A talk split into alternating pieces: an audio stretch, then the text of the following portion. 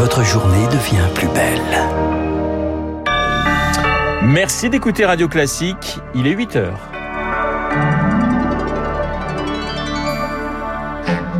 La matinale de Radio Classique avec Renaud Blanc. Et voici les titres du journal à la une. L'ex-premier ministre japonais Shinzo Abe, victime d'un tir cette nuit. Son état est critique. Nous serons à Tokyo dès le début de ce journal. Multiples incendies dans le sud-est de la France depuis hier. Nouvelles conséquences du dérèglement climatique. Les pompiers doivent faire face à de méga feux. Et puis, des vacances sans maillot de bain ou sans t-shirt de rechange. Des milliers de bagages coincés dans les, les aéroports parisiens. Radio. Classique. Et le journal de 8 heures nous est présenté par Augustin Lefebvre. Bonjour Augustin. Bonjour à tous. Au Japon, l'ancien Premier ministre Shinzo Abe entre la vie et la mort. Un homme lui a tiré dessus lors d'une réunion publique dans la ville de Nara. Cette nuit, son état est critique. Nous retrouvons à Tokyo le correspondant de Radio Classique Yann Rousseau. Yann, le suspect a été arrêté. Ses motivations sont pour l'instant inconnues. Exactement, il a été arrêté dans les secondes qui ont suivi ces deux tirs qui ont eu lieu à 11h30. Il se tenait droit euh, derrière euh, le Premier ministre, à une quinzaine de mètres, dans ce meeting politique. On sait de lui qu'il a 42 ans, que c'est un habitant de la préfecture de Nara, où avait lieu ce, ce meeting politique ce matin, et que c'est un ancien soldat qu'il est passé par la marine de l'armée euh, japonaise au début des années 2000. La police en dira plus sur ses motivations. Pour l'instant, les regards sont tournés vers l'hôpital de Nara, où le Premier ministre est en train d'être opéré. Le pronostic est très grave. C'est ce que vient de dire à l'instant Fumio Kishida, qui est l'actuel Premier ministre et l'un des successeurs donc de Shinzo Abe. Euh, il était très, très touché, visiblement, le Premier ministre, par euh, cette attaque de ce matin. Il faut se dire que euh, Shinzo Abe n'était plus au pouvoir depuis deux ans, mais ça reste l'homme fort de la droite japonaise. C'est le cas depuis dix ans. C'est celui qui a le plus longtemps régné à la tête du gouvernement de 2012 à 2018 et à 2020, pardon. Et il pèse encore énormément sur l'agenda politique du pays. Et donc, tout le Japon est sous le choc, tout le monde regarde la télé dans l'attente probablement d'une annonce de son décès dans les prochaines minutes. Merci Yann Rousseau en direct de Tokyo pour Radio Classique. L'ambassade de France fait part de son émotion et de sa consternation. Les États-Unis se disent profondément préoccupés, le Premier ministre indien profondément bouleversé. À l'étranger toujours, Boris Johnson a fini par céder. Le Premier ministre britannique a accepté de démissionner hier. La pression était trop forte. Son propre camp ne voulait plus de lui après des mois de scandale. Direction Londres où l'on retrouve la correspondante de Radio Classique, Laura Calmus. Laura Boris Johnson compte désormais rester au pouvoir jusqu'à la désignation de son successeur par les conservateurs. Oui, et ce matin, Boris Johnson fait la une des journaux. Il jette l'éponge, titre le Times, qui revient sur les 48 heures les plus difficiles de la vie politique du Premier ministre démissionnaire. Hier matin, en fait, la presse laissait encore planer le doute, mais difficile de s'accrocher à son poste lorsque plus d'une cinquantaine de membres du Parti conservateur donnent leur démission quasiment simultanément. Dans son allocution hier de quelques minutes devant Downing Street où un parterre de journalistes attendait, Boris Johnson est revenu sur son bilan, le Brexit, le Covid, la guerre en Ukraine et l'inflation. Maintenant, plusieurs questions sont encore en suspens. Le calendrier est encore un peu flou. À quelle date Boris Johnson partira? Qui lui succédera, la chaîne Sky News estime que près de 10 membres du Parti conservateur sont prêts à le remplacer. Laura Calmus à Londres pour Radio Classique. Radio Classique, le journal.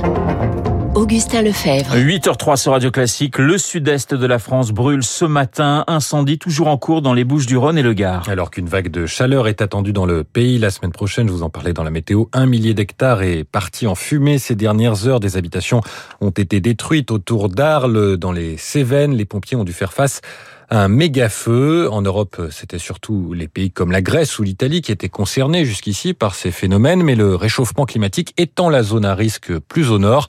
Il s'agit de feux d'une rare intensité qui s'auto-entretiennent. Les explications du lieutenant-colonel Michel Santamaria, porte-parole de la Fédération nationale des sapeurs-pompiers. Le méga-feu, aujourd'hui, on peut l'imaginer et le mesurer à travers une vitesse de propagation très, très, très élevée par rapport aux feux qu'on connaît habituellement.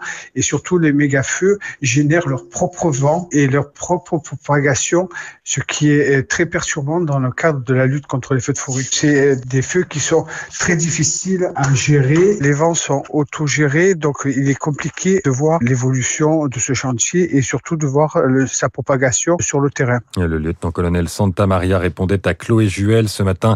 La ministre déléguée en charge des territoires, Caroline Cailleux, annonce que 13 pompiers ont été légèrement blessés. À cause du vent, la situation n'évolue pas favorablement selon elle. Le rapport des États généraux de la justice remis aujourd'hui au président Emmanuel Macron, ils se sont tenus d'octobre à avril dernier. Alors que les problèmes sont qualifiés de graves, ce rapport doit inspirer une loi de programmation. Et pour voter cette loi, chaque voix sera cruciale dans la nouvelle Assemblée. Emmanuel Macron a tenu à le répéter à ses troupes hier soir. Environ 200 députés de la majorité étaient reçus à l'Élysée par le président. Message clair de mobilisation. Soyez en campagne permanente, passez du temps sur le terrain et surtout ne manquez aucun vote. Les opposants jusqu'à 17h demain pour déposer leur amendement au projet de loi, cette fois sur le pouvoir d'achat. Il a été présenté hier en Conseil des ministres. Il arrivera lundi en commission à l'Assemblée. Dans West France, ce matin, Elisabeth Borne redit sa position, chercher des accords sans renoncer aux axes structurants. En plus de cette loi, la Première ministre a demandé mercredi aux entreprises qui le peuvent d'augmenter les salaires pour faire face à l'inflation.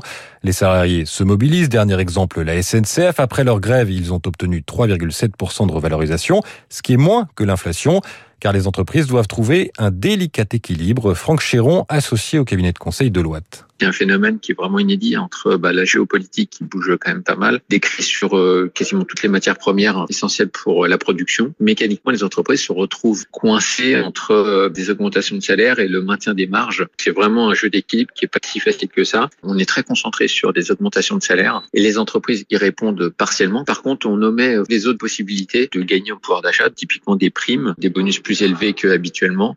D'autres entreprises ont aussi proposé de gagner aussi en bien-être et ça peut permettre aussi de compenser avec des pertes de pouvoir d'achat instantanées. C'est tout ça qui fera qu'à la fin, les deux mondes euh, seront satisfaits des deux côtés. Et propos recueillis par Éric Cuoche dans les aéroports euh, parisiens. Un accord a été signé hier entre les pompiers et le groupe ADP sur cette question euh, des salaires. Le week-end pourrait donc connaître moins de perturbations que redouté. Mais un préavis d'autres salariés court toujours jusqu'à dimanche et les grèves de la semaine dernière ont toujours des conséquences pour les voyageurs car à cause du mouvement social et d'un problème technique, 20 000 bagages sont restés à Paris quand leurs propriétaires, eux, se sont envolés. En majorité des clients d'Air France pour qui les vacances commencent mal, à Mignard.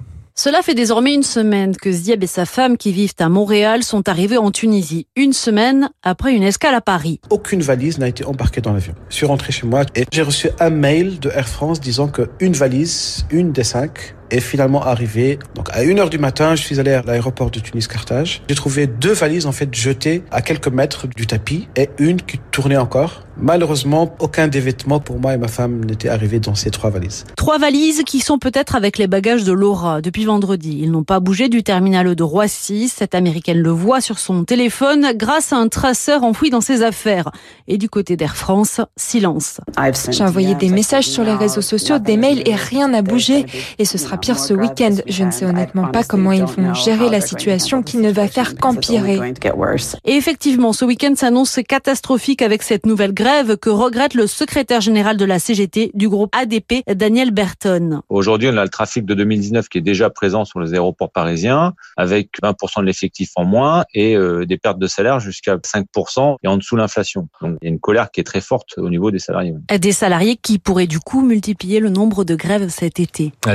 Un espoir toutefois pour les voyageurs. Une offre de la direction doit être euh, soumise ce matin à ces salariés qui menacent de faire grève. Allez, le sport, le tennis et le Serbe Novak Djokovic contre le Britannique Cameron Norrie. Affiche de la demi-finale du tournoi de Wimbledon aujourd'hui. Euh, le vainqueur rejoindra l'Australien Nick Kyrgios en finale puisque Rafael Nadal s'est déclaré euh, forfait hier soir. Il est blessé aux abdominaux. Il devait affronter l'Australien en demi. Chez les femmes, la Tunisienne Ons Jabeur sera la première africaine à tenter de décrocher un titre du Grand Chelem. Demain, elle sera opposée à la Kazakh Elena Rybakina. Et puis le Tour de France pour terminer ce journal. Tadej Pogacar en jaune au départ de la septième étape. Au programme aujourd'hui, 176 km entre Tomblaine en Meurthe-et-Moselle et la super planche des belles filles dans les Vosges. Super parce que c'est un mur qui s'annonce pour les coureurs. 7 km à 9% de pente et le dernier n'est pas goudronné. Voilà, c'est super pour les coureurs. J'en suis pas certain tout à fait pour eux. En tout cas, pour certains, ça s'annonce quand même compliqué. Le journal de 8 heures présenté par Augustin Lefebvre que nous retrouverons à 9 heures pour un prochain point d'actualité 8h09 sur l'antenne de Radio Classique. Dans un instant, l'édito politique de Guillaume Tabar qui est en train de se relire tranquillement. Et puis mon invité, le président de la Fondation Robert Schuman, Jean-Dominique